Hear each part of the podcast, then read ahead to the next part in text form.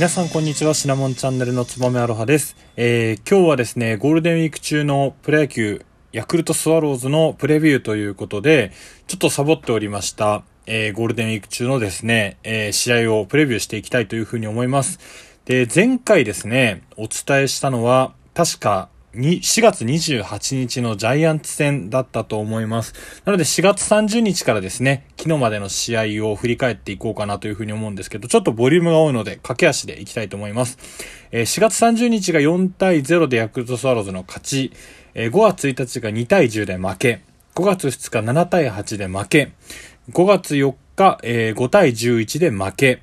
5月5日2対2の引き分け、5月7日6対4で勝ち、5月9日5対7で負けということでですね、横浜スタ、えー、横浜スタジアムで横浜ベイスターズと3連戦、神宮球場で阪神タイガースと2連戦、えー、東京ドームで読売ジャイアンツと2連戦というかですね、2戦戦ったというような結果でございます。えー、結果としてはですね、2勝4敗。1引き分けということでですね、負け越しをしてしまいました。で、現在のヤクルトスワローズの順位は15勝14敗、えー、5引き分けの、えー、3位ということでですね、2位の読売ジャイアンツには3ゲーム差。で、4位の中日には2.5ゲーム差をつけているような状況です。まあちょっとですね、ヤクルトスワローズ下降気味になってきたのかなというふうに思うんですけれども、えー、今回ですね、と、えー、お伝え、特集をしたいのが、えー、ヤクルトスワローズ実は今季ですね、デーゲーム12試合あるんです。お昼やる試合ですね。12試合あるんですけれども、その成績がですね、9敗3分けということで、一度も勝ててないんですね。なのでまあちょっと昼に弱いツバメたちということでですね、結構、え、スポーツ新聞とかでも書かれてることが多いです。まああの、えー、以前ですね、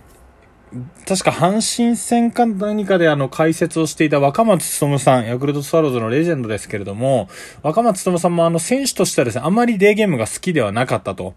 うな形で、プロ野球基本的にはですね、平日は18時頃から開始をする夜の試合が大半なんですけれども、例えば週末とかですね、っていう試合に関しては、お昼試合をすることが多いです。まあこれはですね、あの、来場者が、え、来やすくしたりとか、夜遅くなっちゃうと子供とかなかなか見に来れなくなっちゃったりとかですね。あとはあの、テレビの、えー、まあ、テレビ欄というかですね、えー、放映順の関係で、えー、夜バラエティとかがこう結構あるので、まあ、昼間のですね、何もないお休みの時間帯にプロ野球を放送するっていうことがあったりして、まあ、昼間ももちろん、えー、プロ野球開催をされています。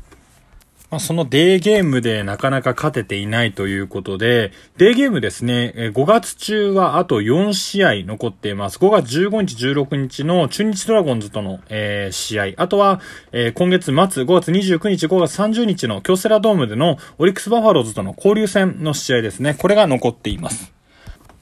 まあなのでね、なんとか、えー、こう一生デーゲームでできるようにと思うんですけど、まあなんでデーゲーム苦手なのかというとですね、まあ基本的に、えー、プロ野球は火曜日から木曜日まで同じチームと3回戦う。あとは金曜日から日曜日まで同じチームと3回戦うということで、デーゲームになる可能性が高いので土日の試合なんですね。で、えー、まあ火曜日から木曜日までですね、えー、ナイトゲーム3試合やって、金曜日、まあ、カードが変わって、あ、対戦相手が変わって、ナイトゲームを1試合やりますと。で、この次の日にですね、まあ、昼のお昼の試合になるので、ここの感覚が、えー、空いてしまうということでですね、ちょっと調整が難しいっていう側面もあったりするのかなというふうに想像するんですけれども、まああの、プロ野球選手はみんなですね、こう、高校時代とか、あとは中学時代、大学時代、まあみんなデーゲームでやってるんでですね、そんなに違和感は、プロになったからといって急にあるかと言われるとそういうわけではないと思うんですけれども、ちょっと心配かなというふうに思います。で、あの、前回のラジオでもピックアップをしたんですけれども、5月9日のですね、東京ドームで読売ジャイアンツとの試合、えー、これがですね、5対7で負けということで、えー、この試合ですね、7回終了時に、えー、5対3で勝っていたんですね。で、ここからですね、ヤクルトスワローズ8回の裏に行って、点読売ジャイアンツに取られてしまうことになります。えー、セットアッパーのマクガフ投手がですね、えー、ホームランを打たれてしまって、1点差に詰め寄られるということで、これですね、まあ、ホームラン打ったの岡本和真選手というですね、まあ、若い、まあ、非常にいい選手なんですけれども、えー、最終回ですね、ヤクルトスワローズは、えー、1点リード、5対4の状況で石山太一投手をですね、マウンドに送ります。で、この石山太一投手というのがですね、今シーズン9セーブを上げている投手で、えー、ヤクルトで、まあ、いわゆる抑えなので9回の、えー、ヤクルトが勝ってる状況の時に投げるというピッチャーになります。ただこの石山太一投手ですね、えー、最終的には岡本選手にまたもスリーランホームランを打たれてしまって、結果的には5対7で負けというような状況になってしまってるんですけれども、えー、この石山投手というのがですね、まあ非常に優秀な抑えで、えー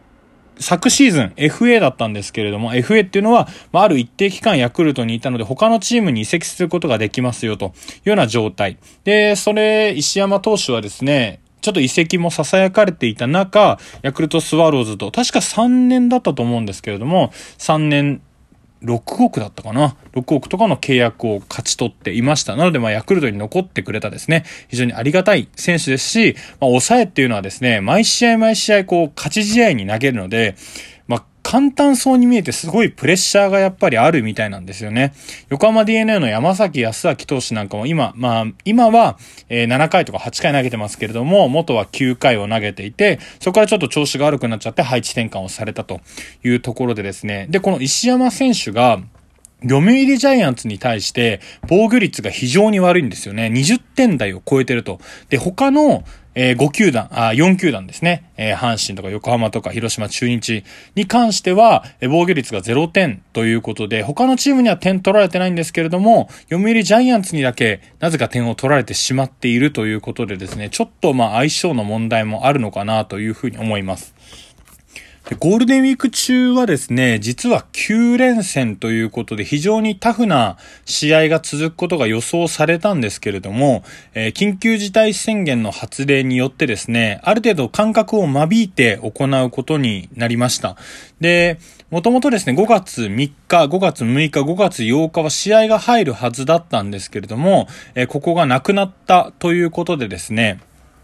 え、こう、ピッチャーもたくさん投入しながら、えー、阪神戦とか、えー、ジャイアンツ戦戦ってたのかなと思います。で、5月10日、5月11日もですね、あの、緊急事態宣言の関係で、こちらのお休みというかですね、試合をやらないということになってるので、次試合があるのは5月12日、神宮球場で広島東洋カープと2連戦ということで、週末にはですね、金土日とバンテリンドームで中日ドラゴンズとの3連戦が控えています。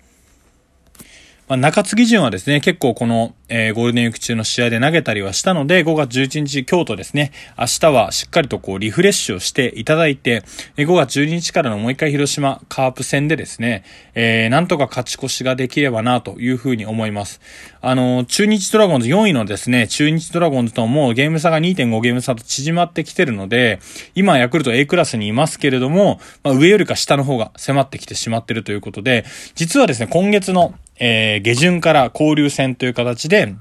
セントラルリーグとパシフィックリーグの、えー、チームがですね、入り乱れて、本当はセントラルリーグはセントラルリーグのチーム同士で戦ってたりするんですけれども、えー、その交流戦という期間はですね、えー、まあ、ごっちゃになって戦うということで、セリーグのチームは必ずパリーグのチーム戦うということで、え、まあ、非常にですね、今、パリーグの方が強いと。いうふうに言われていてですね、またあの、交流戦始まる直前になればお伝えしたいかなというふうに思うんですけれども、えー、近年ですね、交流戦の成績っていうのはもうほとんどパリーグが勝ってるということで、一時期あの12交流戦だけの順位表っていうのは出るんですけれども、1位から6位までがパリーグ、7位から12位までがセリーグっていうこともあったのでですね、ここでこう調子を崩してしまうと、どうしてもセントラルリーグぐちゃぐちゃにされちゃうっていうので、まあなんとか、えー、ヤクルトはですね、その波に乗ら、飲まれないように。実はヤクルトは交流戦で優勝したこともあるくらいですね、まあ交流戦に、は強いのかなと僕は個人的には思っているので、ぜひそのあたりもですね、特集していきたいので、えー、またラジオを聞いていただければというふうに思います。ありがとうございました。